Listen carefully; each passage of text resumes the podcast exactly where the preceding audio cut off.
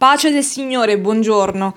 La meditazione di oggi è su Filippesi, capitolo 4, versetto 5. Dice così: La vostra mansuetudine sia nota a tutti.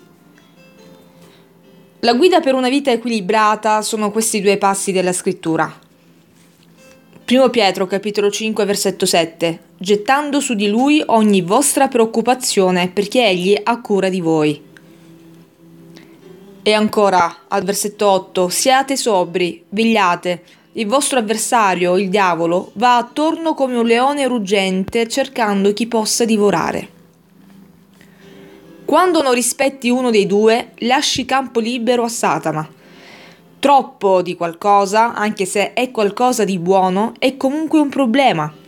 Ad esempio, lavorare giusto, ma un eccesso di lavoro causa stress e di conseguenza malattia, risentimenti, depressione, relazioni spezzate. Mangiare è cosa buona, ma troppo cibo causa problemi di salute. Essere organizzati è importante, ma se diventiamo perfezionisti, faremo impazzire noi e gli altri. L'area della tua vita che non è in equilibrio ti allontanerà dalla gioia che Dio ha preparato per te.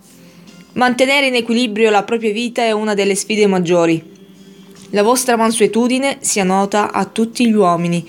Se hai una personalità fortemente motivata, segnati la parola mansuetudine. Significa non andare agli estremi.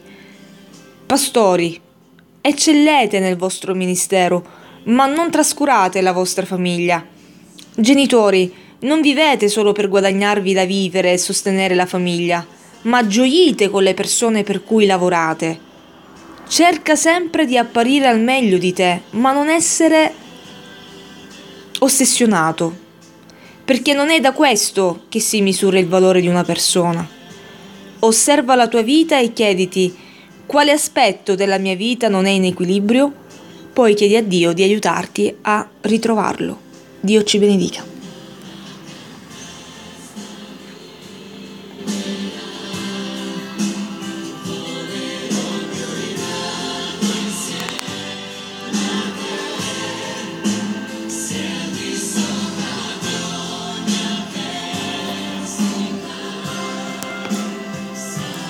see.